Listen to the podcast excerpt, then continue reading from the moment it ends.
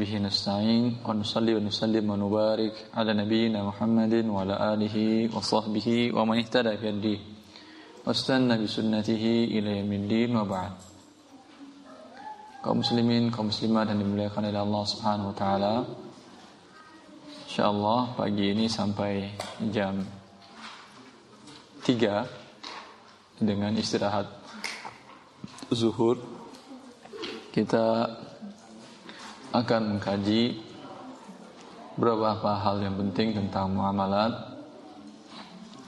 Yang sedianya kita bahas tentang perniagaan Rasulullah begitu dan harta dalam perang Islam kemudian alternatif permodalan dalam Islam. Tapi karena satu dan lain hal dan mengingat yang paling dibutuhkan untuk sebuah usaha adalah modal. Maka sebaiknya ini kita bahas di awal. Ya. Kemudian sesi yang kedua nanti kita lanjutkan dengan tanya jawab. Kalau ada pertanyaan. Kalau tidak ada pertanyaan kita lanjutkan dengan yang apa tadi? Harta dalam pandangan Islam. Ini tema alternatif pembelaan Islam, tema yang penting sekali. Tema yang sangat penting sekali karena berkaitan dengan Rasul Mal. Rasul Mal adalah pokok atau modal dari harta.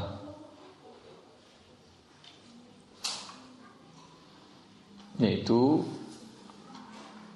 pokok dari sebuah usaha Anda apa adalah modal dan di sini sangat menentukan. Bila pokok modalnya berasal dari yang haram, pokoknya modalnya haram, maka keuntungannya halal atau haram? Pokok pohonnya, pokok tahu kan pokok, pokok pohon tahu kan pokok pohon, akarnya dan batangnya ini dari yang haram. Buahnya halal atau haram kira-kira? Bisa nggak buah jadi halal? Wallah ta'ala Tapi sesuatu yang dimulai ha?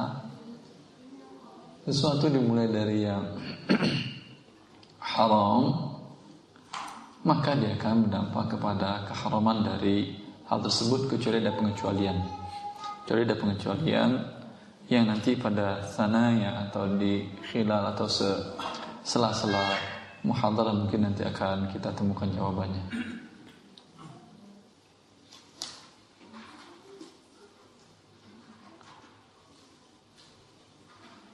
Modal adalah sesuatu yang dibutuhkan. Modal adalah sesuatu yang sangat dibutuhkan dalam usaha. Yang akan kita bahas di sini adalah modal dari sisi hartanya. Modal dari sisi harta. Kalau modal dari sisi lain seperti keikhlasan semangat kemudian strategi ini juga bagian dari modal kan? Bagian dari modal kita berusaha. Tetapi yang kita maksudkan di sini yang berhubungan dengan muamalat adalah modal yang di sisi harta Biasanya setiap orang yang berusaha Pedagang, pengusaha Kalau dikatakan modal Apa yang terlintas di pikiran mereka? Ke mana mereka mencari modal? Bang Bang apa ini? Bang Udin? Bang lembaga keuangan Yaitu kepada lembaga keuangan dan lembaga keuangan ini umumnya menawarkan modal yang bersifat pinjaman kemudian dikembalikan berlebih. Baru dikenal di dalam sejarah perbankan tentang lembaga keuangan syariah itu baru. Pada tahun 1975 IDB berdiri Islamic Development Bank atau Bank Hutannya Islami. Biasanya mereka memberikan modal dalam bentuk uang dan dalam bentuk pinjaman sehingga namanya pun mereka namakan yang kredit pinjaman. Dikembalikan sama atau berlebih? Tentu berlebih karena mereka juga pinjam uang orang mereka juga lembaga ini juga meminjam uang orang. Selain uang orang yang mereka pinjam, mereka juga menjanjikan bunga kepada orang yang mereka pinjam uangnya. Otomatis kelebihan yang pertama adalah bunga yang akan dijanjikan kepada orang ini harus ditambahkan kepada Anda yang minjam modal dari mereka. Belum lagi biaya operasional mereka akan ditambahkan kepada Anda juga. Jadi selain bunga yang Anda bayar kepada pemilik modal sesungguhnya yaitu para penabung juga Anda tambahkan biaya operasional mereka. Mulai dari karyawan dan segala segalanya. Iklannya semuanya masuk ke sana. Kemudian belum lagi bunga untuk mereka lembaga perantara ini. Ya. Lalu mana untuk pengusaha tadi lagi? Masih ada sisa untuk dia Terkadang ada sisa, terkadang tidak, terkadang habis. Modalnya yang lain pun terkadang habis. Karena Allah mengatakan yamhaqullahu riba wa yurbis sadaqat. Allah menghancurkan riba. Allah menghancurkan riba. Maka perang lawan riba ini pertama berdiri lembaga keuangan Islami data 1975 di Jeddah dengan nama Bank Tanmir Islami Islamic Development Bank Bank. Kemudian beberapa bank Islam seperti Bank Dubai Islami muncul. Kemudian di Mesir juga muncul Bank Islam Bank Faisal Islami. Di Sudan juga kemudian tumbuh Islam yang lainnya dan sekarang di mana-mana ada, sampai pun di negara kafir pun di negara minoritas kaum muslimin di sana ada bank Islam. Ada bank Islam. Maka sekarang kalau kita datang ke bank yang konvensional tadi, jelas ini Anda akan menghancurkan usaha Anda. Bukan ingin modal untuk mengembangkan usaha.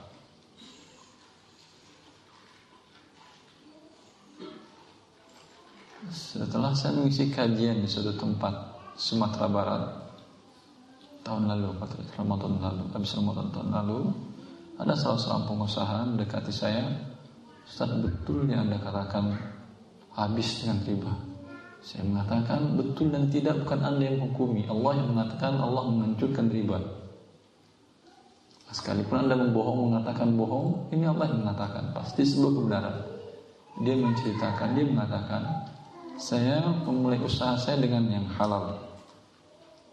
Kata beliau dari modal sekitar 100 juta. Dalam rentang waktu 2 tahun, aset saya sampai 1 M lebih. Di waktu itu saya bisa membeli mobil sedan Honda Accord cash. Lalu datang kepada saya lembaga keuangan riba menawarkan penambahan modal. Dan saya ikuti sarannya karena menurut saya modal bertambah. Tapi kurang dari dua tahun ke depannya modal saya menjadi nol dan saya terlilit utang. Dia mengatakan betul Ustaz. Anda mengatakan tidak betul pun saya tidak masalah karena Allah yang mengatakan Yamhaqullah riba. Allah menghancurkan riba. Maka ini pelajaran bagi Anda yang ingin memulai usaha. Ya. Yang ingin memulai usaha apa pun juga pelajaran. Kalau ingin menumbuh kembangkan uang, menumbuh kembangkan usaha bukan dengan yang dimulai dengan diharamkan oleh Allah. Karena Allah mengatakan yamhaqullahu riba wa yurbis sadaqat. Allah hancurkan riba dan Allah tumbuh kembangkan sedekah. Berarti modal pakai sedekah Ustaz. Nanti dulu, dengan sedekah nanti dulu. Siapa juga yang mau sedekah kepada anda Jumlah anda banyak. Kalau satu dua mungkin masih ada. Maka yang penting diingat kalau ingin usaha Mungkin Anda sampaikan contoh start Itu contoh kasus yang Anda sampaikan Contoh orang yang Gagal dengan hasil. Banyak juga orang yang berhasil. Ya. Anda tidak tahu di belakang itu. Tanyakan kepada dia Betulkah dia berhasil dengan modal ribanya tadi? Dan biasanya pas Karena Anda walaupun Anda mengatakan Satu dua kasus Saya tidak akan ada yang percaya Dan mereka pun tidak percaya Orang kafir pun tidak percaya. Mereka semuanya mengatakan bahwa hitung-hitungan dengan riba itu pasti yang rugi adalah pengusaha, bukan pemberi modal. Walaupun Anda katakan bunganya kecil 10%, 9%, 11%, 13%, keuntungan buat dia kan ada 88%. Lebih besar daripada bagi hasil. Itu kalau ada hasil, iya kalau bagi hasil besar, kecil memang didapatkan oleh lembaga riba tadi. Tapi kalau rugi, mau nggak ini bagi rugi dia? Tidak. Ketika itu siapa yang akan rugi? Anda akan rugi sendiri. Dia tidak akan pernah rugi. Maka tidak mungkin Anda akan bisa maju menjadi besar, menjadi pengusaha. Andai pun dunia yang dapatkan andai kita katakan andai dia dapatkan dengan modal yang dibatasi dan maju usahanya dia akan apa yang hancur Allah mengatakan yang riba dia usahanya maju tapi akan ada yang hancur. Akan ada yang hancur. Kalau tidak dia yang hancur, dia menghancurkan sistem, menghancurkan manusia. Kenapa tidak menghancurkan manusia? Karena biaya ribanya ini akan dimasukkan bunga riba yang akan harus dibayarnya kepada pemodal tadi akan dimasukkan ke dalam biaya produksi atau tidak? Akan dimasukkan. Nanti siapa yang membayar bunga riba itu jadinya? pengusaha tadi atau umat umat senang dia lihat orang beli barang dia harus membayar bunga sekian. Pasti akan dimasukkan ke dalam nilai produksi tadi. Maka ini menyebabkan inflasi terjadi. Bila inflasi terjadi memang anda tidak hancur saat anda berkembang tapi anda menghancurkan sistem moneter sistem keuangan. Itu mereka sendiri buat iya mereka buat dengan riba. Baik. Maka tetap Allah mengatakan hancur pasti akan hancur. Dari mana pun anda melihat pasti akan hancur. Kalau tidak usaha dari usaha ini dia yang hancur maka dia menghancurkan nilai uang tersebut. Karena nilai barang akan naik karena ada pertambahan bunga dan uang akan turun.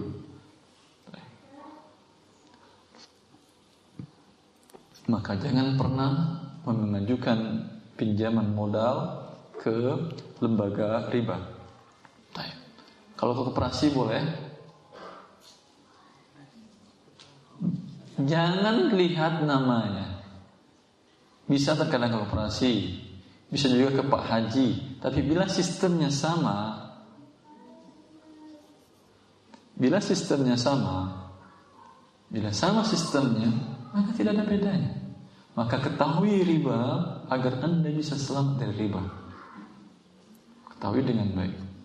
Kaidah dalam riba adalah kullu qardin jarra manfaatan fahuwa riba. Setiap pinjaman yang mendatangkan manfaat bagi pemilik modal maka ini adalah riba. Walau dia menggunakan kata mutorobah Namanya bahasa Arab atau bahasa apa ini? Bahasa Arab kan istilah fikih mutorobah tetapi pemberi modal mengatakan, saya berikan Anda modal 6, 70, 70 juta saya berikan kepada Anda. Berapa bagi hasil untuk saya sebulan? Untuk Anda sebulan ya 3 juta per bulan.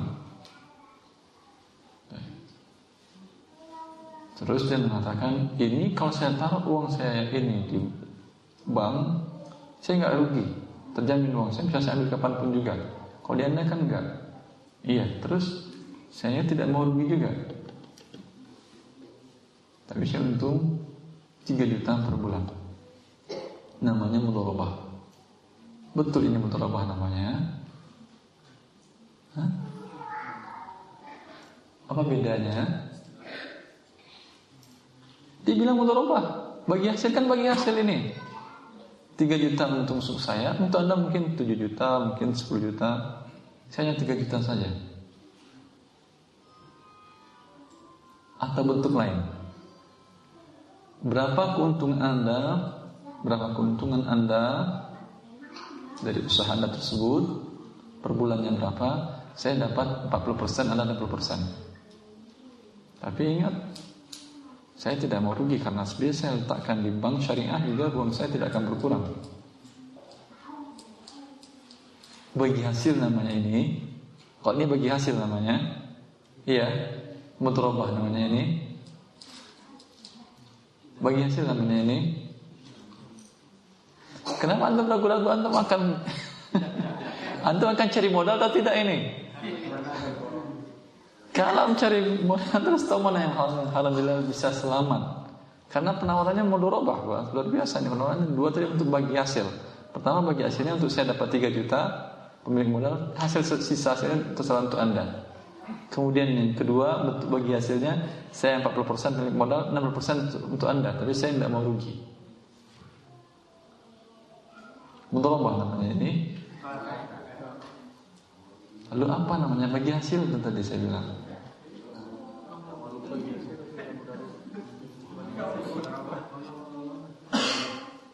Ini bu atay. Masalah nama terserah anda namakan apa saja terserah. Tapi boleh atau tidak? Bagi hasil tidak boleh. Lalu kenapa dia tidak boleh di sini? Tidak mau rugi dia. Iya. tidak mau rugi. Kalau tidak mau rugi dia, maka akadnya walaupun dinamakan bagi hasil, akadnya adalah qard akadnya adalah kor. Pinjaman. Pinjaman. Berubah akan jadi pinjaman di mana uang dia terjamin. Ya. Maka yang penting anda perhatikan bila dalam permodalan tersebut terjamin modalnya dia maka ini adalah kor maka apa pun pertambahan dari ini adalah riba. Kalau dia mengatakan modal Anda adalah 100 juta, tapi bagi hasil untuk Anda pemilik modal 40%, untuk saya 60% keuntungan. Siap. Rugi bagaimana? Kita bagi dua juga. Anda menanggung kerugian 60%, saya pemilik modal menanggung kerugian 40%.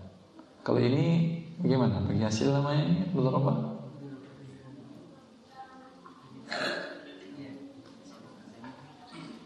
Siapa yang bisa jawab betul saya kasih hadiah. Pilih hadiah mana saja. Saya ulang pertanyaannya. Tapi cuma satu kan hadiahnya Pak? Boleh dua? Satu, satu Satu. Pertanyaannya Kita buat akad bagi hasil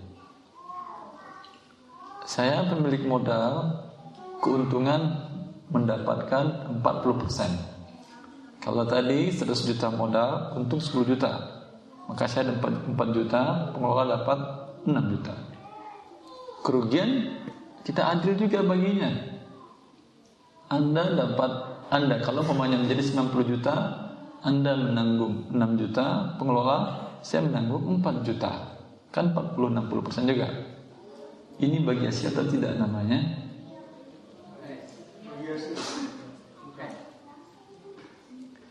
Siapa yang bilang bukan? Coba tunjuk tangan.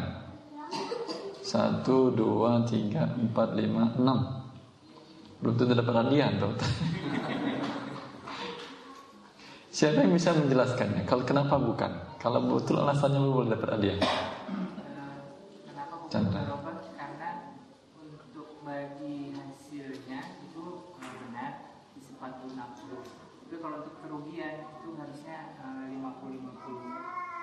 Yang lain antum KO. Tinggal yang dari yang enam tadi tinggal lima orang lagi. Nabi karena kalau bagi hasilnya tadi udah benar ya 60 40 tapi karena skemanya modal rubah yang menanggung kerugian hanya si pemilik modal jadi si yang satu lagi kan dia cuma apa pelaksana aja, bukan pemberi modal. Ini boleh nggak akadnya? Kenapa tidak boleh? Karena eh, ruginya dibagi, dibagi ke si siapa ke si yang mudolim. Eh, masya Allah. Antum boleh lihat dia antum, ingin lihat dia atau ingin lihat. Atau nggak boleh, harusnya nggak boleh beliau ikut, karena beliau man, dapat ijazah di. Muridnya Saya nggak apa nggak apa, apa. Silakan, silakan, silakan. Mananya saya pilih yang boleh, boleh. Dia peserta sekarang boleh. Saya bilang boleh antum. Terserah, terserah beliau, beliau yang mana beliau ingin pilih. Berarti nggak salah ibunya sendiri itu nggak salah enak nih, bisa milih enak nih. Laman ini pilih aja yang paling kecil ya. ya gitu. Boleh tuh. Baik, saya akan Yang itu udah punya. Oh. Ya. Ini bukan mudharabah namanya karena si pengelola menanggung kerugian. Sebanyak itu maka modal terjamin modal tadi. Harusnya kerugiannya 10 juta kan? Sekarang kerugiannya cuma 4 juta. Pengelola tidak salah. Pengelola harusnya tidak mengul- tidak menanggung kerugian, tapi sekarang dia menanggung kerugian 6 juta. Jelas 60% dari kerugian. Maka sebanyak itu, maka nilainya ini menjadi qard. Ketika menjadi qard dapat pertambahan dia dan dikatakan dapat pertambahan, maka dia menjadi riba. Jelas? Ini memang bagian dari Kok bisa jadi qard?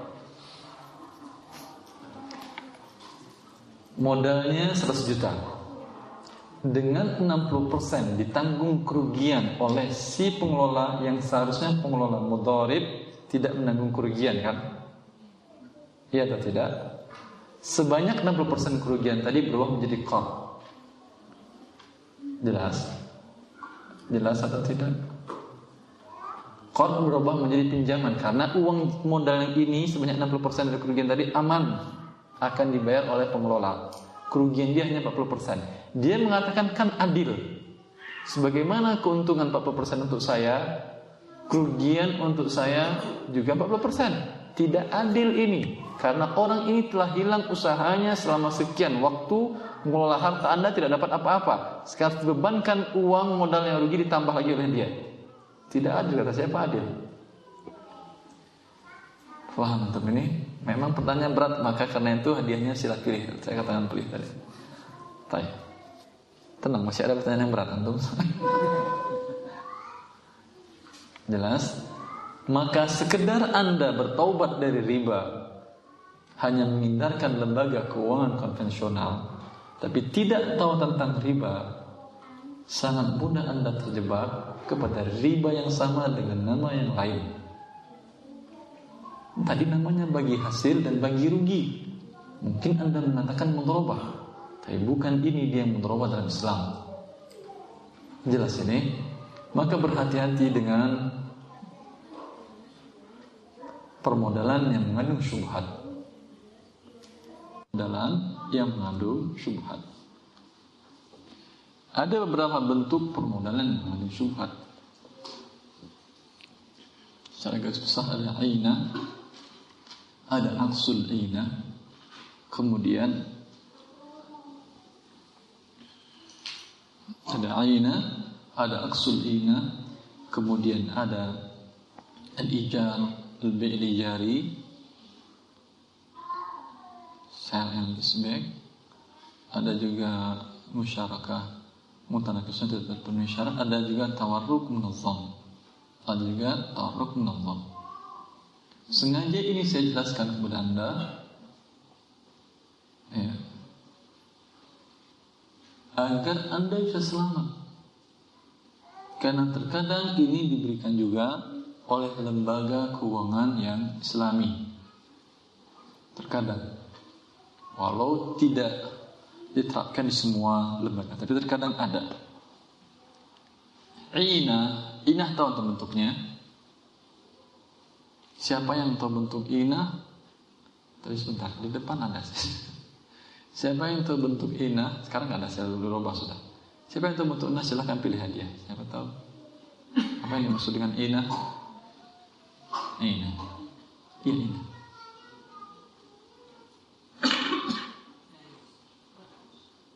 Tunjuk tangan dulu, tunjuk tangan dulu. Satu, dua. Baik. Silahkan antum dulu, Chandra. Tadi antum yang salah kan ya? Sebentar dulu beliau lah. Maaf Chandra. Pak Chandra, antum ada kesempatan dia buta. Kita itu eh, seorang memberi barang kepada eh, peminjam, lalu barang itu dijual lagi kepada pembeli eh, barang tersebut. Dan, eh, si berharap yang tadi minjem mendapatkan uang. Tadi minjam mendapatkan uang. Ini pinjam atau jual beli? Eh, awalnya barang, tapi barangnya eh, dijual lagi kepada yang pembeli pembelinya. Jadi inah dia. Boleh. Kenapa tidak boleh? terhadap orang yang sama. Kenapa tidak boleh jual beli kepada orang yang sama? Eh, Lebihkan harga pada barang yang sama. Gambarannya. Bisa antum cerna lagi dengan baik sehingga dari mana dapat modal dan kenapa dia tidak boleh? Awalnya dia transaksi jual beli dengan eh, peminjam katakan, Peminjam, ya, eh, kepada pihak ini saya ke anda, terus terus tapi yang dimaksud dengan peminjam adalah dia sebenarnya butuh uang. ya Barang itu dijual kembali kepada penjual yang pertama, harga sama. harga harganya lebih murah dari yang dijual oleh penjual. Sama-sama tunai. Eh, penjual pertama tidak tunai, Harganya sama atau lebih mahal? lebih murah. Eh, Yang pertama lebih, lebih mahal. Tidak tunai. Terus Terus dijual lagi kepada dua penjual pertama dengan tunai lebih murah. lebih murah. Kenapa tidak boleh ini? Dapat uang dia sekarang kan? Terus dapat modal, bisa dia modal sana. Terus kenapa tidak boleh ini?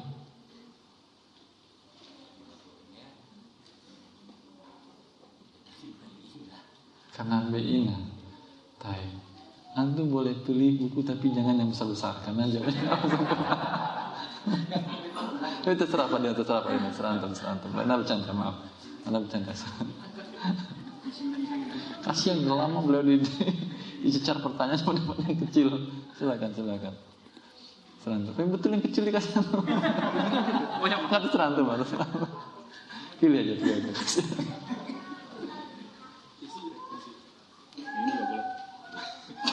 Nggak boleh, boleh nggak? Boleh, boleh. Mana aja tuh boleh. Yang mana aja? Versi satu Oh ya, udah, alhamdulillah. kalau- versi 6 ini versi udah udah banyak tambahan ya Terserah beliau, beliau, beliau. Sayang istri beliau, itu tentang istri itu kan. Biar nambah. Sayang diri, belum sayang istri kalau biar nambah. Baik. Ya. Permodalan syubhat pertama yaitu dia datang pinjam kepada seseorang. Butuh modal. Ya. Kata pemilik modal ini kalau rupiah yang saya berikan kepada anda saya berikan kepada anda 100 juta apa untung saya? Tentu anda yang minjam modal ini mengatakan untungnya pahala dari Allah. Iya kan? Kalau dari saya jangan berharap. Karena kalau saya tambahkan uang anda dengan rupiah berarti riba atau tidak? Riba. Riba dain dia mengatakan saya ingin juga pahala dari Allah juga ingin dapat untung dunia. Bagaimana kalau gini sistemnya? Saya jual kepada anda mobil ini dengan tidak tunai. Anda butuh mobil butuh modal berapa? 100 juta. Ya. Ini mobil saya jual kepada anda 130 juta. Dia mengatakan saya jual mobil saya kepada anda nyicil ya seharga 130 juta selama Anda bayar tiga tahun. Kata yang tadi saya ingin uang untuk modal usaha saya bukan ingin mobil. Nggak ada masalah. Terima dulu mobil ini, lalu jual lagi kepada saya dengan cash. Ini uang 100 juta saya berikan kepada Anda. Jelas? Maka ya udah terima dulu, terima kunci mobilnya, bawa ke depan, bawa ke depan, masukin lagi ya udah, ini uangnya kan kamu mau jual lagi, ya ini uang 100 juta, ya. Nanti anda bayar harga mobil yang anda beli tadi, bukan uang ini yang anda bayar, tapi harga mobil yang anda bayar tadi seharga 130 juta nyicil selama 3 tahun, boleh ini? Tidak, karena apa yang terjadi sesungguhnya? Terima uang 100 juta dibayar 130 juta. Dengan cicilan selama 3 tahun. Lalu jual beli tadi bukankah jual beli tidak? Yang kata saya bukan jual beli karena kembali barang menjadi milik pemilik penjual. Kembali kepada dia. Maka ini lebih buruk daripada riba. Lebih buruk daripada riba. Karena menganggap Allah bodoh.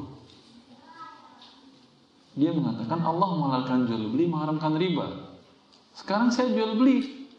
Kata siapa Anda jual beli? Anda dapat uang 100 juta, cash, Anda bayar dengan nyicil selama 3 tahun, jumlahnya semua menjadi 130 juta. Nah, mungkin Anda mengatakan bukankah madhab syafi'i membolehkan inah? Kan itu kan khilaf, khilafiyah.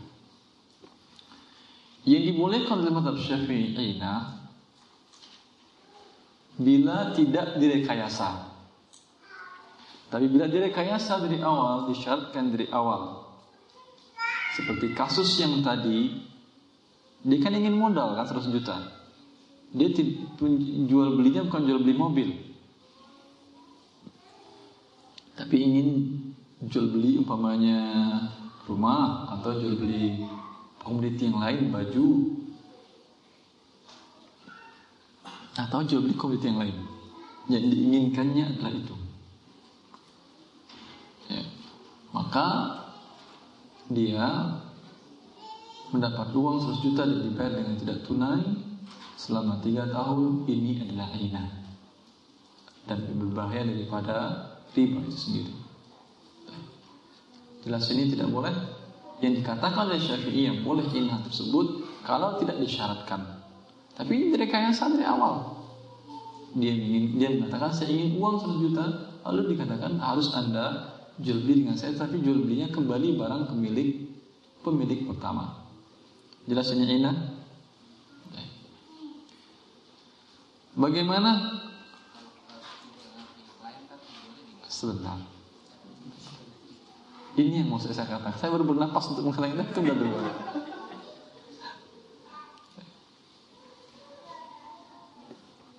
Bagaimana kalau sekarang dia mengatakan uang dari saya tidak ada, tidak ada uang. Saya tahu inah diharamkan oleh Allah. Rasulullah SAW mengatakan, "Idza tabayatum bil wattaba'tum aznab al baqar, wa raditum biz zar'i, sallallahu alaikum dhullah." la yanzi'ukum hatta tarji'u ila dinikum sampai Rasulullah mengatakan bila kalian jual beli dengan cara ini dan kalian ridho dengan tanam-tanaman dan kalian mengikuti hewan-hewan ternak kalian maka Allah berikan kepada kalian kehinaan sampai kalian kembali kepada agama kalian ini menunjukkan perbuatan ini adalah perbuatan riba karena Allah memberikan sanksinya dengan cara mendapatkan kehinaan. Kehinaan bukan dia saja, seluruh umat mendapatkan kehinaan karena tersebut. Karena ini pengelabuan riba. Bagaimana kalau yang pemilik modal tadi mengatakan saya tidak beri anda uang. Kalau saya lakukan inah, saya mengelabui juga. Ya udah, ini mobil saya jual kepada anda dengan tidak tunai selama tiga tahun ya anda nyicil berapa saja tapi selesai selama tiga tahun 130 juta kalau tunai di pasaran 100 juta anda tahu dan dia pun juga tahu anda mengatakan saya lu tahu apa mobil saya mau jualan kambing ya Mata, anda kan penjual, pedagang. Jual mobil ini dulu dapat uang kan? Dapat uang beli kambing. Ya udah kepada anda saya jual, nggak mau saya, jadi enak dia. Saya jual ke orang lain, ya udah jual ke orang lain. Dapat dia uang 100 juta. Ya, dia jual ke orang lain dapat uang 100 juta. Nanti utangnya berapa kepada pemilik mobil tadi? 130 juta. Ini boleh ini atau tidak? Sebentar ada hadiah atau tidak? Masih ada hadiahnya. Oh masih ada ada, alhamdulillah. Boleh ya? Apa namanya ini? Tawaruk. Tawaruk boleh? Kenapa ada yang boleh tawaruk? Iya, kenapa dia boleh?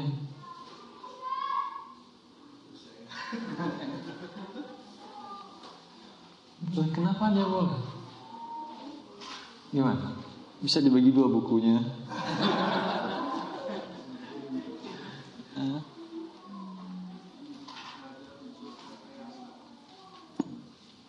Jawabannya mudah, mudah sekali. Tolong pikirkan sebentar. Kenapa dia boleh? Sebentar, dulu lagi berpikir. Bisa bagi dua buku atau gimana? Sebentar. karena kepemilikan barangnya sudah menjadi hak si pemilik. Jadi dia berhak menjual ke pihak lain. Mutlak ada di situ. Ya, kuncinya karena ini murni jual beli. Kalau tadi jual belinya semu, yang ina jual belinya semu. Jelas? Aina jual belinya semu. Karena barang kembali milik milik si pemilik barang pertama dan uang diterimanya. Kalau ini enggak memang murni jual beli walaupun tadi dia mengatakan motivasinya membeli dengan tidak tunai ini adalah uang. Dan dinamakan tawarruk. Tawarruk berarti warik berarti berasal dari warik berarti e, perak. Yang diinginkan dia uang juga uang perak. Yang diinginkan dia juga uang perak. Tetapi dengan jual beli wa halallahu al-bai'a Allah menghalalkan jual beli. Jelas? Jelas. Kita lanjutkan. Oh. kan, kan saya jelaskannya bukan antum. Silakan, silakan maaf. maaf. Kan saya yang jelas, jelas. Berarti saya yang jelas. Saya banyak jawab, salah bisa saya. Eh, alhamdulillah. Silakan. Anda yang pilih. Saya boleh pilih ya? Boleh, boleh kalau boleh pilih. Silakan. Alhamdulillah. Terima kasih. Allah barik. Bukan karena panitia kan. Karena hanya menyampaikan pertanyaan saja. Baik. Iya. Ini namanya tawarruk. Ini kesempatan bagi Anda. Dia bisa menjadi syubhat kalau tawarruk itu munazzam. Tapi kalau tawarruk yang tadi tawarruk hakiki, bentuknya seperti tadi dengan perorangan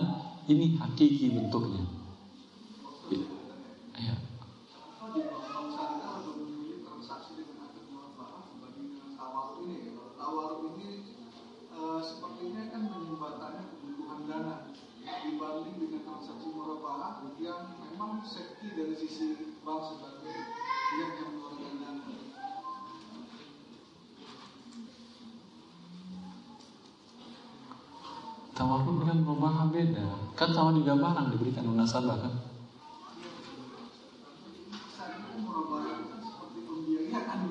Enggak. Sama murabahah jual beli barang juga, barang diberikan munasabah. Tawarruk juga barang diberikan munasabah. Ada perbedaannya saya ada, tapi nanti saya jelaskan sebentar setelah ini.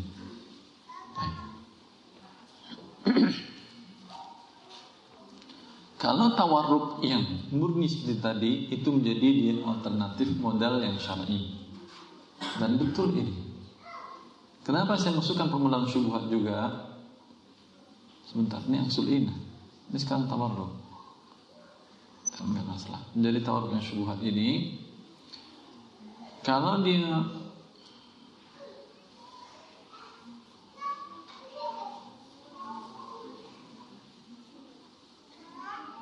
Tawarruk hakiki ini seperti yang tadi Membeli barang secara kredit kepada B Kemudian membeli si A tadi menjual kembali tersebut kepada C kepada orang lain Kenapa? Yang dijawab siapa namanya teman?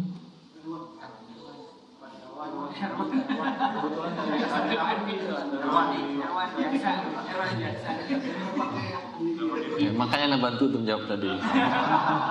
Namanya sama. Baik. Dijawab oleh beliau tadi, itu tawaruk hakiki di mana memang terjadi jual beli. Dia membeli barang dengan tidak tunai, memang lebih mahal, tetapi dia dapat uang cash. Dengan ini dia jual lagi dengan tunai, memang dia rugi, tapi dia dapat uang cash. Dengan ini dia bisa menambah modalnya untuk melakukan usaha yang selama ini digeluti dia. Dan ini mujarrab dari masa ke masa orang mencari modal dengan cara ini. Sehingga tawarruk ini lama dijelaskan oleh para ulama. Memang sebagian para ulama dan Syekh Taimiyah tidak membolehkan. Tapi mayoritas para ulama membolehkan karena ini murni jual beli. Walaupun tujuan dia adalah uang, tujuan dia kan uang kan. Ya. Dan ada salah seorang ikhwan kita di dekat tempat tinggalnya. Dia seperti ini pernah menanyakan kasus kepada saya. Dia jual beli kambing. Lalu ada orang yang menjual sapi ke dia dengan cara tidak tunai, jangka waktu satu tahun. Ya. Pertama dia berat menerimanya, tapi menurut dia ini modal diterima dia karena setahun kan pembayarannya. Maka kemudian dijual dia tunai, dia membelinya 300 berapa sapi saya lupa, 320 atau 30 sapi, 300 20 juta kalau tidak salah dengan pembayaran selama satu tahun. Lalu kemudian dijual dia tunai, emang rugi dia sekitar 270 rugi sekitar 50 juta dia. Tapi dapat uang tunai.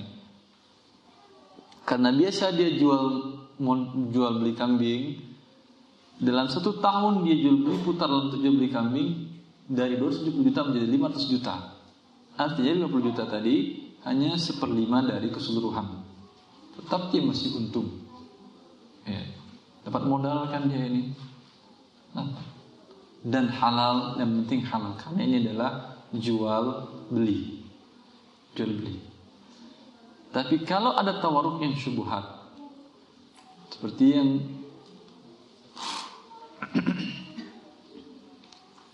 yang dilakukan oleh sebagian lembaga keuangan di Indonesia tidak ada di Timur Tengah ada dengan bentuk tawarruk munazzam. Yang dilakukan lembaga keuangan. Unit usaha syariah mereka melakukan tawarruk. Siapa yang bisa baca nggak dapat hadiah. Siapa yang bisa baca tidak dapat hadiah. Bisa baca di situ? Yang nggak baca dapat hadiah itu baca. Masa baca juga dapat hadiah tuh. Tayo silakan Achandran semangat banget kayak baca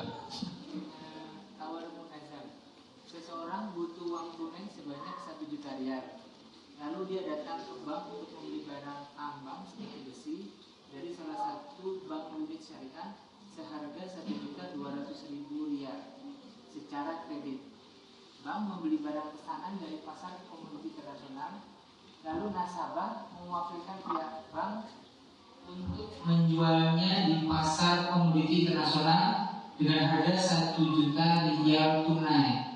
Kemudian bank mentransfer uang penjualan satu jutanya ke, ke, ke rekening nasabah atau menyerahkan langsung. Jelas ini bentuknya. Tawaruk juga atau tidak ini namanya? Hah? Tawaruk juga kan? Sekarang bank menjual besi kepada nasabah ini. Harga besi ini cuma satu juta real. Satu juta real jangan bikin oh dikit satu juta gede itu ya. Juta real gede. 3M lebih sekarang. 3,5 M ya kan?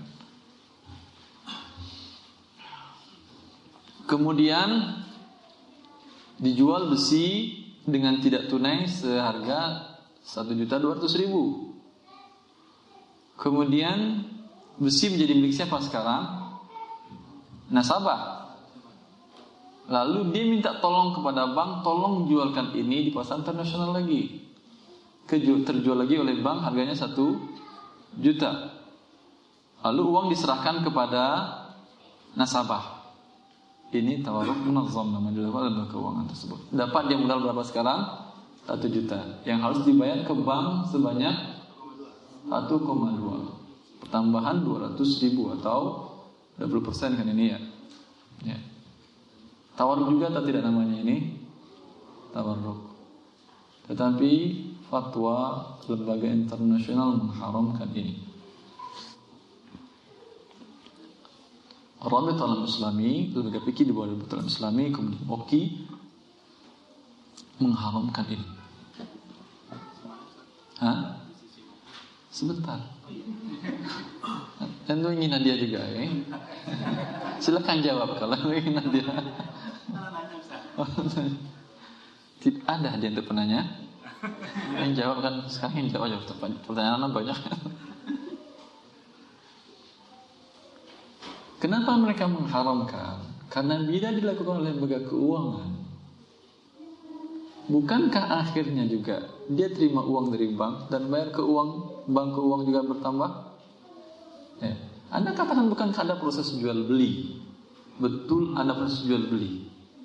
Tapi kalau Anda katakan saya kirim besi ini ke rumah Anda, mau diterima besi atau tidak? Kalau mobil tadi kan mau terima dia. Besi silahkan terima besi berapa ratus ton ya besi yang tahun di mana sama dia. Dan juga memang dia bukan tukang besi. Ya. Kemudian bila ini menjadi produk sebuah lembaga keuangan, bisa nggak dia keluar dari sistem ini? Ini kan pertama bentuknya dia menyatakan saya ingin modal. Oh ada cara modal kami, kami berikan uang tunai dengan bentuk seperti ini kepada anda, bukan pinjaman. Dalam bentuk tawarruk. Kami kami belikan anda beli besi ke kami dengan tidak tunai, lalu kami bantu Anda menjualkannya, Anda wakilkan kepada kami. Ya, pertama bikin form bahwa mengajukan pembelian besi tidak tunai. Lalu bikin form kemudian tanda tangan lagi mewakilkan tolong jualkan besi ini. Kemudian lihat setelah beberapa menit di rekening Anda masuk 101 juta real. Nanti dibayar 1 juta 200. Jelas ini. Bisa nggak kalau menjadi produk keluar dia dari sistem ini? Anda yang nimbang, bisa atau tidak? Hah? Tidak kan? Sudah diikat di artinya saya ingin besi, nggak bakal akan dikirim besi oleh bank itu ke rumah Anda. Tidak akan bakal, karena dia dari pasar internasional tidak ada pasar internasional itu mirip. Kalau Anda beli besi bukan pasar bukan pasar komoditi. Iya atau tidak? Iya, maka ini menjadi pengelabuan riba yang baru diharamkan oleh Oki. Maka alhamdulillah Indonesia tidak buatnya. Kalau dibuat lagi Indonesia ini, kalau lembaga masyarakat Indonesia bertambah jumlah produk yang menjadi syubhan. Karena ini sudah diharamkan oleh internasional. Jelas, kalau hakiki tadi dan perorangan kan boleh. Memang barang diserahkan kepada Anda, bukan surat tanda tangan tanda tangan lalu uang masuk, bukan. Ya. Memang barang yang Anda terima, lalu Anda jual lagi. Tidak ada masalah, bagus sama ini. Tapi ini hanya kertas tanda tangan, kemudian masuk satu juta, kemudian nanti dibayar satu juta dua ratus.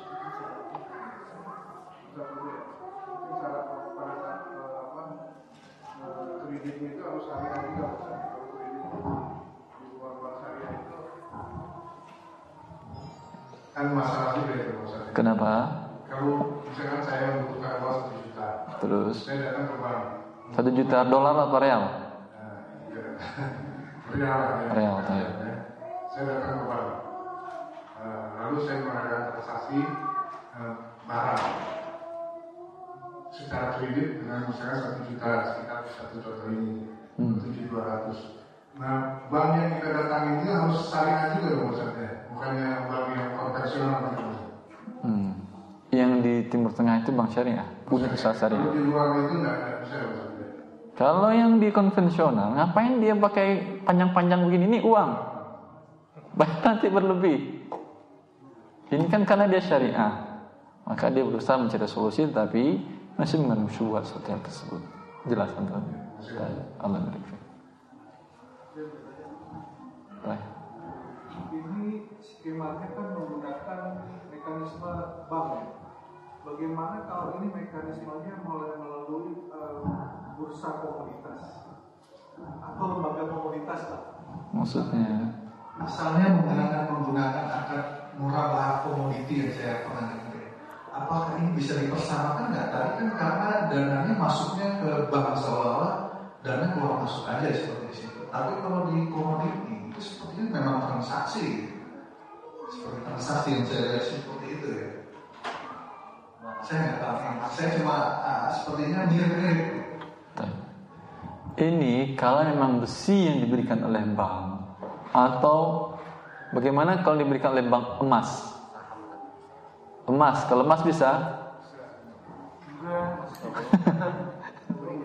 Maka pahami riba dengan akan terjemah. Tadi besi kan iya berton-ton. Kalau emas satu juta real paling 5 kilo atau 3 bongkah. Iya kan? Gampang kan bawa barang 5 kilo? Eh. Kalau memang karena emas tidak boleh beli dengan tidak tunai, hanya itu saja. Tidak boleh melakukan merubah pada objek emas. Ini dikatakan oleh AIV, lembaga internasional yang membuat standarisasi produk perbankan syariah internasional yang berpusat di Bahrain. Dan OKI, lembaga fikih Islam di OKI juga mengharamkan jual beli emas dengan tidak tunai. Kalau yang dibelinya emas jelas dari awal sudah salah. Kalau yang dibelinya besi, kalau yang memang besi yang diserahkan oleh bank, kan jual beli kredit ini namanya, ya kan? Silahkan anda jual, tapi jangan jual kepada kami. Kami pun tidak bantu anda untuk menjualkan. Tapi kalau ingin nomor teleponnya atau ini nih, silahkan hubungi. Kami tidak ada urusan. Ini menjual beli biasa. Ini tawaruk hakiki menjadi seperti yang kita jelaskan tadi. Saya tidak paham yang termasuk dengan komoditas. Apakah maksud komoditas tadi bursa komoditas yang diserahkan barang kepada pembeli atau tidak? Tidak ada serahan barang. Ya udah. Berarti mereka bukan jual beli barang namanya. Jelas?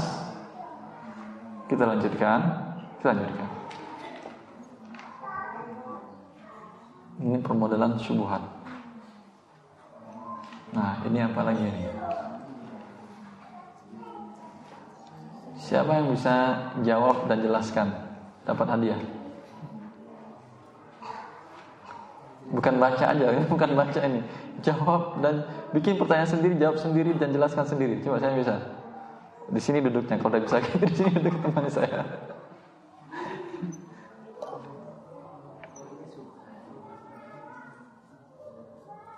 Ini syubhat artinya bisa menjadi halal bisa menjadi tidak seperti yang seperti tawaruk tadi yang halal kita jelaskan ada juga tidak halalnya. Anda ingin coba juga insya Allah sekarang dapat hadiah insya Allah coba. Iya, kalau salah nggak dapat hadiah. Kalau tuh salah dapat hadiah dengan demikian. Eh, jadi untuk eh, apa? mudah-mudahan Eh, pada saat yang bersamaan terjadi dua dua akad di mana eh, rumah dijual ke B dengan cara tunai. Kemudian di saat yang bersamaan juga yang punya rumah eh, apa, eh, ingin menyewa rumah tersebut. Jadi pada saat eh, terjadi akadnya sekaligus itu maka itu tidak eh, tidak boleh. Tapi kalau misalnya pada saat awal kita beli rumah apa menjual rumah kepada B, kemudian tanpa ada perjanjian apa pun, beberapa saat apa beberapa waktu kemudian baru kita minta ke B untuk eh, kita sewa rumahnya kakak itu eh, baru dibolehkan. Masya Allah, wahyu dari mana mendapat ini? Silahkan betul. Ah, udah pernah tuh. Obatnya yang salah, ngasih jawab. boleh, boleh nggak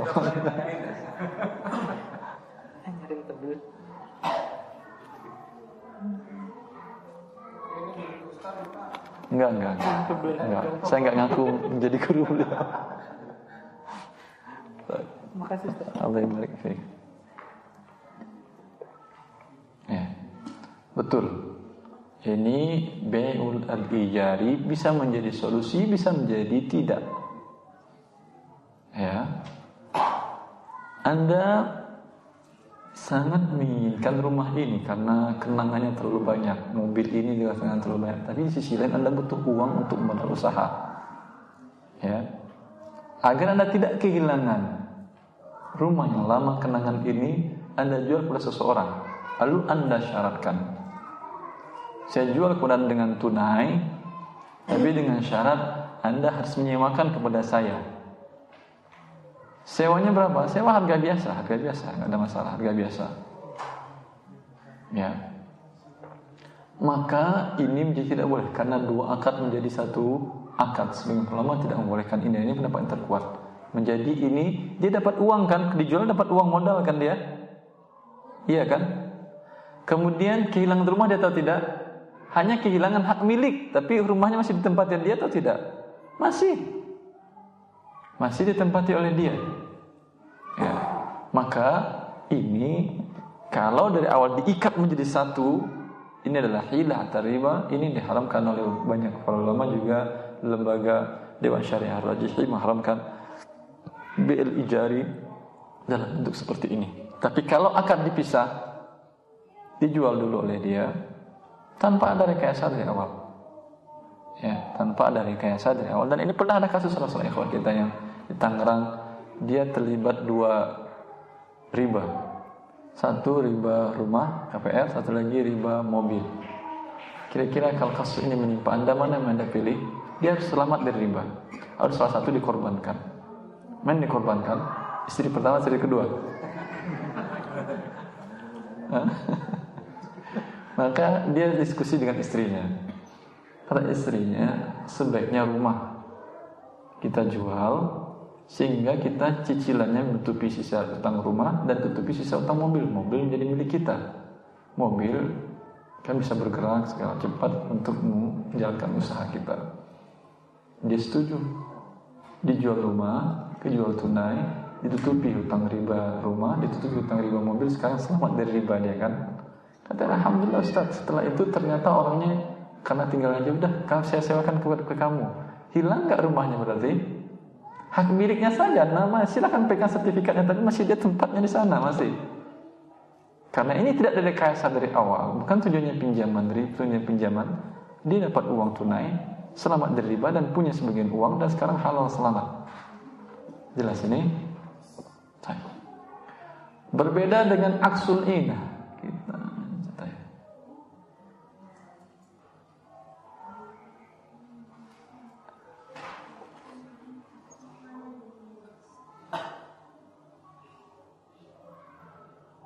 Ibu-ibu kelihatan ibu? Enggak ya, baik. Berarti ibu nggak bakal dapat hadiah. Nggak perlu kan ibu hadiah kan ya? Untuk suami aja mereka wakilkan ke suami saja hadiah. Baik. Baik. Baik. Siapa yang bisa jawab baca eh, baca? Saya bisa menjelaskan ini bikin pertanyaan sendiri jawab sendiri dan alasannya kenapa?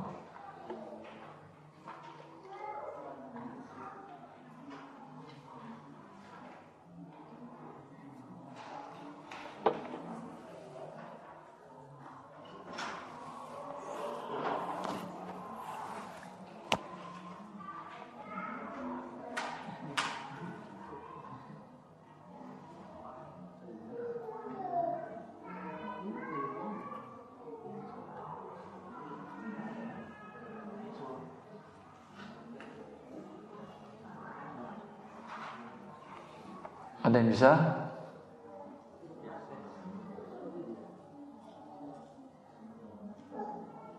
Ada yang bisa?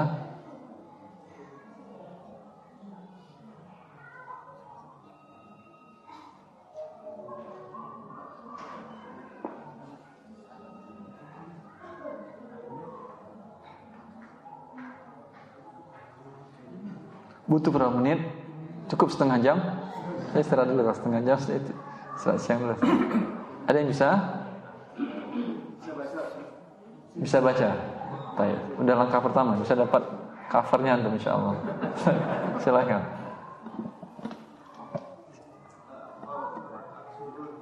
Ya.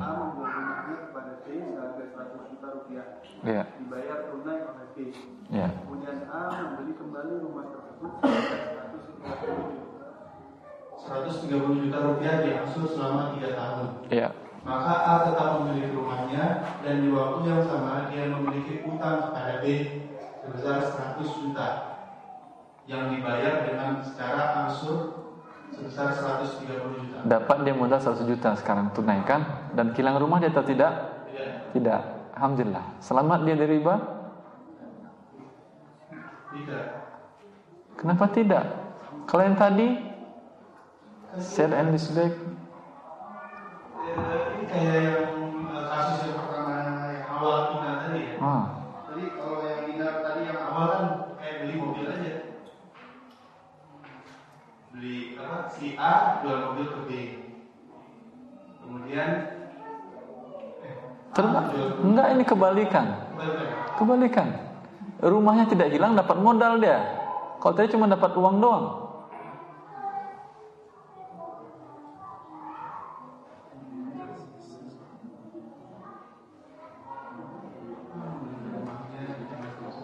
Dia punya rumah. Tetap tidak hilang rumahnya dia Dan dapat modal 100 juta Boleh ini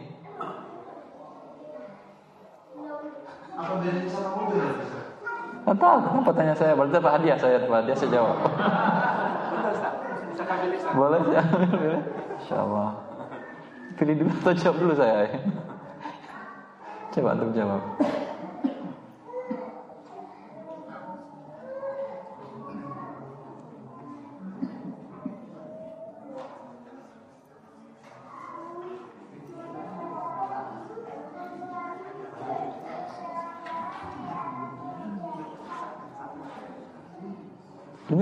Ini sama nggak dengan sel back atau sama dengan inah kali ini? Coba renungi baik-baik. Ini kasus yang sekarang ini sama dengan inah yang pertama atau dengan sama dengan bi'ul ijari, sell and leaseback. Hah? sama dengan sel and leaseback.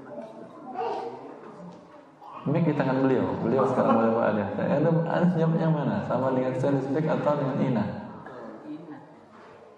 Kalau menurut saya Ina, jadi yang sama kayak mobil tadi. Ya udah udah. Silakan aja ke depan. Sekarang bukan covernya aja boleh juga. silakan. Silakan silakan. Alhamdulillah, nah baik hati ya. Allah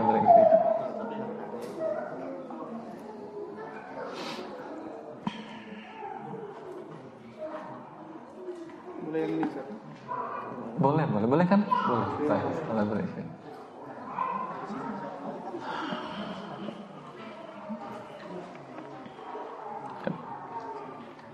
Ini peserta gratis kan? Kalau tidak bisa bermasalah ini.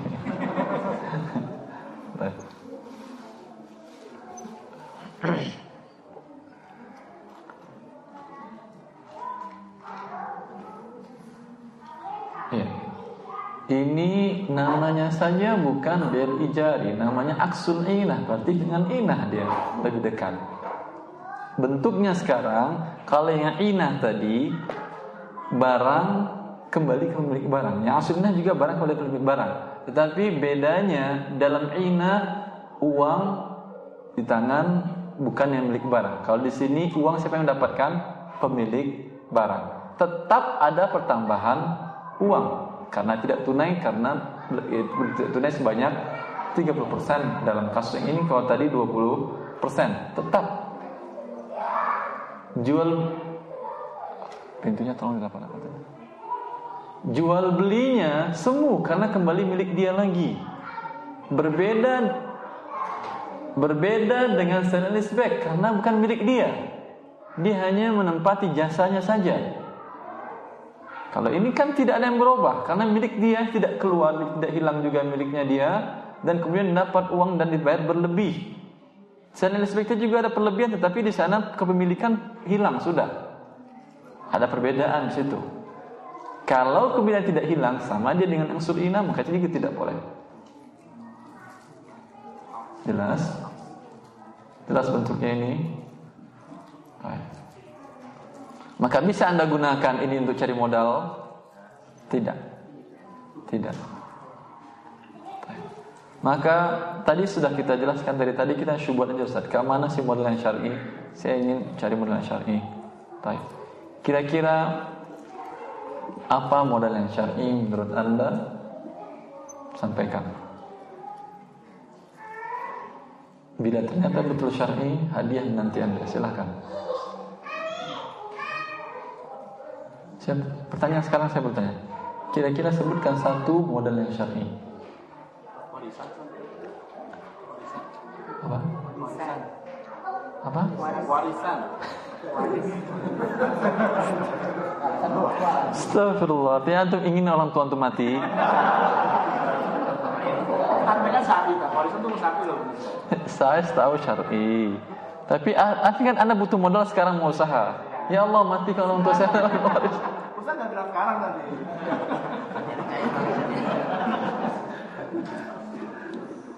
Allah musta'an. Tobat antum ayo, tobat kepada Allah. Kedengaran sama orang tua antum. Ini kajian apa nama Ustaz Erwandi ini? Suruhnya udah modal saya adalah waris, orang tua masih hidup. Baik, yang lain, yang lain. Eh, mungkin dapat permen boleh antum. Alhamdulillah.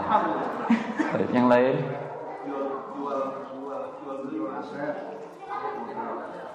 Jual motor jual aset. Asep. Jual barang yang kita miliki gitu.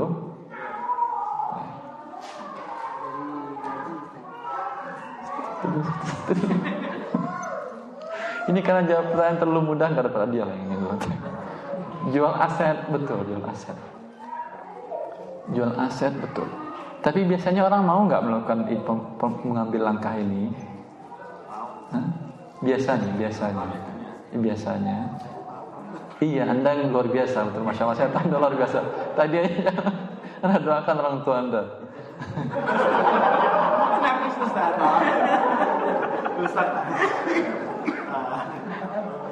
Iya bagus ya Allah meninggalkan husnul khotimah. Tentu serah Allah kalau. Allah meninggalkan. Biasanya orang kan tidak mau dia menjual asetnya, tidak mau. Nanti nanti saya. Dia tidak mau menjual asetnya.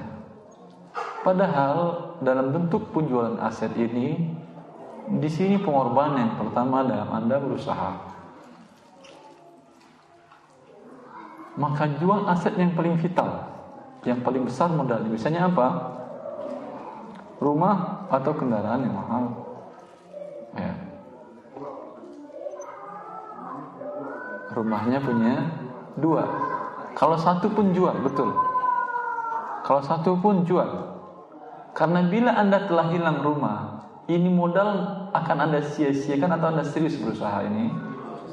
Serius. Karena kalau tidak kembali modal Anda tinggal di rumah mertua dulu. Dulu dari rumah mertua, sekarang kembali ke rumah mertua. Malu-maluin kan? Katanya bertobat dari yang haram, karena kembali ke rumah mertua. Baik. Baik.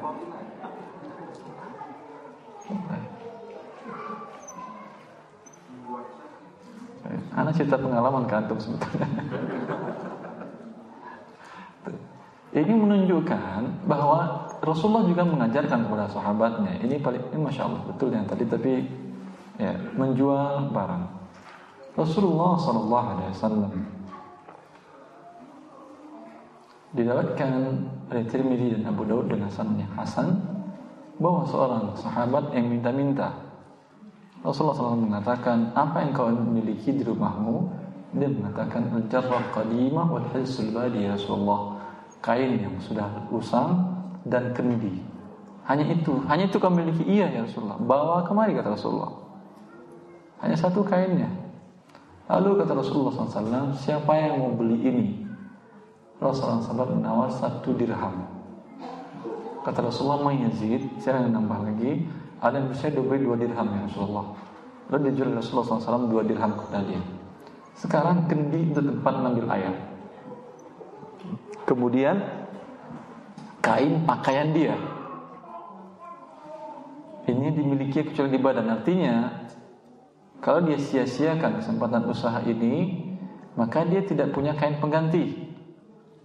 Kalau dia akan cuci, berarti gantian. Dia di rumah istri di luar atau dia istri di rumah pakai-pakai kain istri. Maka Rasulullah menyuruh dia satu dirham belikan makanan belikan untuk anak keluarga istrimu. Satu dirhamkan lagi beli fas, beli kapak dan bawa kemari. Lalu dipasang Rasulullah SAW tangkainya beliau doakan oleh Allah kata Rasulullah ihtatib pergilah cari kayu bakar dan jangan kembali kecuali setelah 14 hari. Setelah 14 hari datang ke Rasulullah ya Rasulullah sekarang saya mendapatkan 10 dirham selama 14 hari dengan hasil penjualan tadi. Sebagiannya saya berikan kain dengan kendi dari modal 2 dirham dapat 10. Ya, dan sebagiannya saya berikan makanan dan tapi hampir nggak kawin lagi deh. Sebagian orang maju sedikit langsung kawin lagi deh. Kemudian kata Rasulullah SAW, "Dzalika khairun laka min ay yatakaffafu an-nas a'tauka aw mana'uka." Kata Rasulullah SAW, itu lebih baik kau lakukan daripada engkau minta-minta kepada manusia sehingga datang dari kiamat sedangkan di wajahmu ada noda hitam. Eh. Maka hikmah nabawiyah dua dirham, dua dirham itu dua perak, dua perak. Sangat mudah bagi para sahabat memberikan pinjaman. Sangat mudah bagi para sahabat memberikan pinjaman. Kenapa Rasulullah tidak mengatakan siapa di antara kalian ingin memberikan pinjaman kepada saudaranya? Tidak. Bukan itu diajarkan Rasulullah SAW kepada sahabatnya ini. Karena Rasulullah tahu bahwa sahabatnya yang ini meminta-minta, artinya dibutuh, dia mampu, yang dibutuhkan dia sekarang apa? Semangat untuk berusaha. Maka semangat tadi kapan muncul? Bila telah ada pengorbanan. Bila sudah ada pengorbanan, semangat muncul sendiri dia. Tapi kalau tidak ada pengorbanan, dapat pinjaman, apalagi pinjamkan kepada Abu Bakar. Kalau nggak kembalikan, alhamdulillah, dia nggak ada masalah. Akan digunakan untuk berusaha berat atau tidak? Malas-malasan dia. Tapi kehilang, maka jangan katakan mundur lagi namanya kalau kita biasanya kan mengatakan mundur lagi namanya mas kalau kita mulai nggak punya rumah mulai kontrak lagi mulai usaha tidak bukan mundur lagi dulu memang kita kontrak tapi tidak punya modal usaha sekarang kontrak punya modal usaha punya usaha Berbeda ini, nggak mundur ini namanya. Maka jangan ragu-ragu untuk mengambil keputusan ini. Jangan ragu-ragu untuk mengambil keputusan ini. Jual aset Anda yang paling berharga sehingga ketika menentukan strategi segala macam planning usaha Anda, Anda insya Allah akan serius dan berdoa kepada Allah dan tawakal Anda lebih tinggi. Karena Anda sudah berkorban, ya Allah, ini karena saya bertobat kepadamu, maka saya jual aset yang sudah di tanganku ini. Dan sekarang saya dihadap menghadapi suatu spekulasi dan doa dan semoga engkau mudahkan untuk hal yang engkau redoi. Jelasnya ya? Berarti akan ada usaha baru lagi kalau ada seperti ini yang dilakukan. Usaha apa namanya? Usaha agen properti karena namanya jual rumah. agen properti dengan usaha jual beli mobil bekas karena kan banyak jual mobil mobil bekas yang rumahnya. Tapi bagus, bagus. Bisa hubungi di luar kajian ini bisa dihubungi mereka.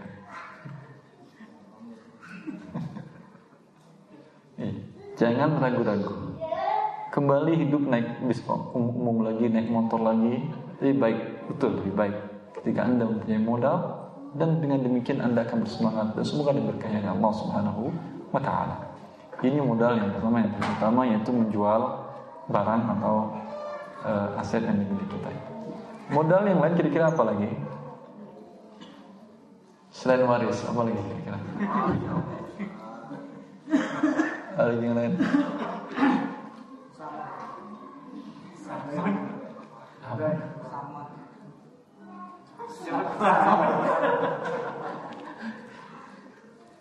Sangon itu artinya apa?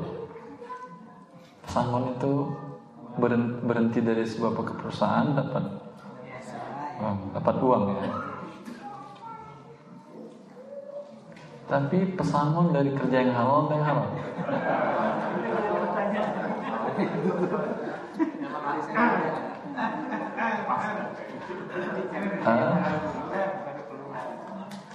Kalau pesangon dari kerja yang halal betul itu jadi modal. pesangon dari kerja yang haram gimana? bisa jadi modal. Sekarang kita katakan nanti itu nanti tanyakan. Sekarang modal Islami dulu, permodalan Islami dulu. Ya, pesangon sih betul kalau dia bekerja dia yang kerjanya syar'i. Baik, nanti dulu ini nanti dulu kita bahas. Jelas ya. Baik. Modal jujur. Modal jujur. Kepercayaan. Percayaan. Ah, masya Allah. Pinjam saudara. Pinjam. Sebentar, satu satu satu satu dulu, satu satu dulu.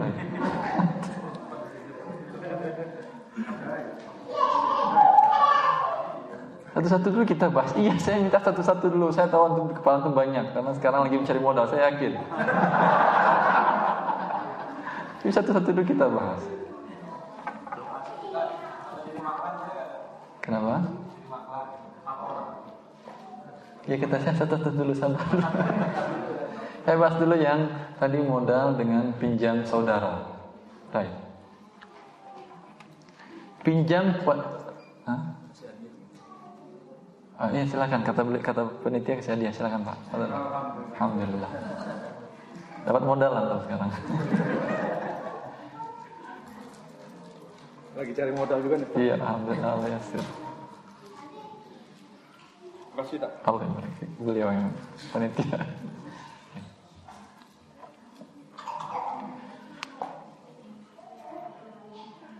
Pinjam kepada seseorang. Ini juga merupakan salah satu modal. Ini juga merupakan salah satu modal. Tapi dengan syarat qad hasan. Pinjaman yang tidak ada riba. Dengan syarat bukan pinjaman riba. Bila terus saya nggak bisa konsentrasi kalau gitu. Biar ulang dari awal. Ulang dari awal lagi.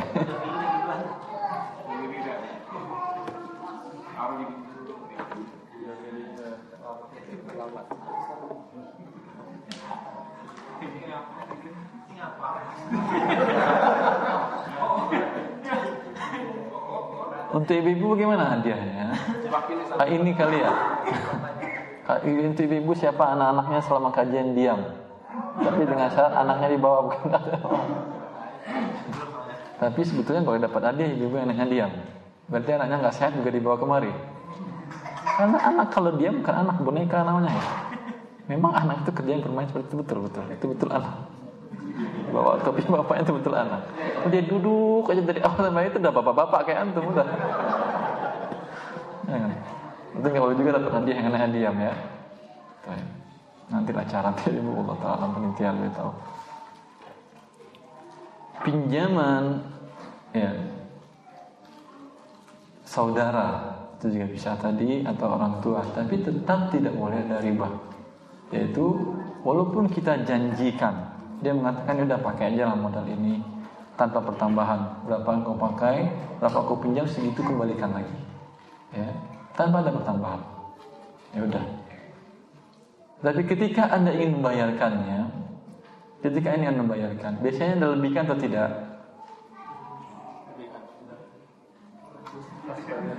enggak juga enggak juga Hah? kita enggak ngelebihkan juga buat saudara Pada saat bayar. pada saat bayar. Kita lebihkan juga atau tidak? Tidak juga. Hah? Enggak ikhlas artinya berikannya. Kalau disyaratkan dari awal pertambahan tidak boleh. Tapi ketika kita kembalikan, alhamdulillah sekarang usaha kita sudah settle, sudah maju dan kita punya untuk mengembalikannya.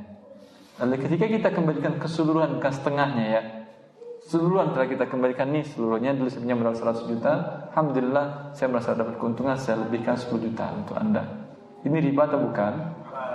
Bukan Halal ini Tapi pada saat pelunasan Pada saat pelunasan Kalau belum dengan cara nyicil Memang anda, saya menyicil 10 juta, 10 juta Alhamdulillah saya maju 10 juta. Tapi sekitar 10 juta di awal Cicilan di awal Ini cicilan saya berikan 10 juta Yang 3 juta hadiah. Ini belum boleh. Karena masih ada akad pinjaman. Karena masih ada akad pinjaman Maka belum boleh Anda berikan hadiah. Belum boleh berikan hadiah tahap ini. Jelas ini Dia memang berdasarnya boleh Tetapi khawatir berat Permasalahan Bila ada ada syubuhat Ada yang menyebabkan anda ragu menjadi tidak halal masalah ini tanyakan dan cari rujukannya karena sedikit jarak antara yang halal dengan yang haram. Allah mengatakan wa halallahu al-bai'a wa harrama riba. Allah telah menghalalkan jual beli dan telah mengharamkan riba. Ini bergandengan, menunjukkan sedikit antara jual beli dengan riba. Solusinya adalah jual beli dari riba. Tapi salah dalam jual beli, salah dalam tadi bisa menjadi jatuh kepada riba. Baik. Ini permodalan yang yang kedua. Ada atau tidak dalam sejarah Islam permodalan dengan pinjaman? Sejarah Islam ada siapa ya? Minjam dia. Tidak dia nggak minjam. Dia tidak minjam. Ibu-ibu ada bisa jawab? Siapa contohnya? Atau anda dalam bapak-bapak bisa jawab?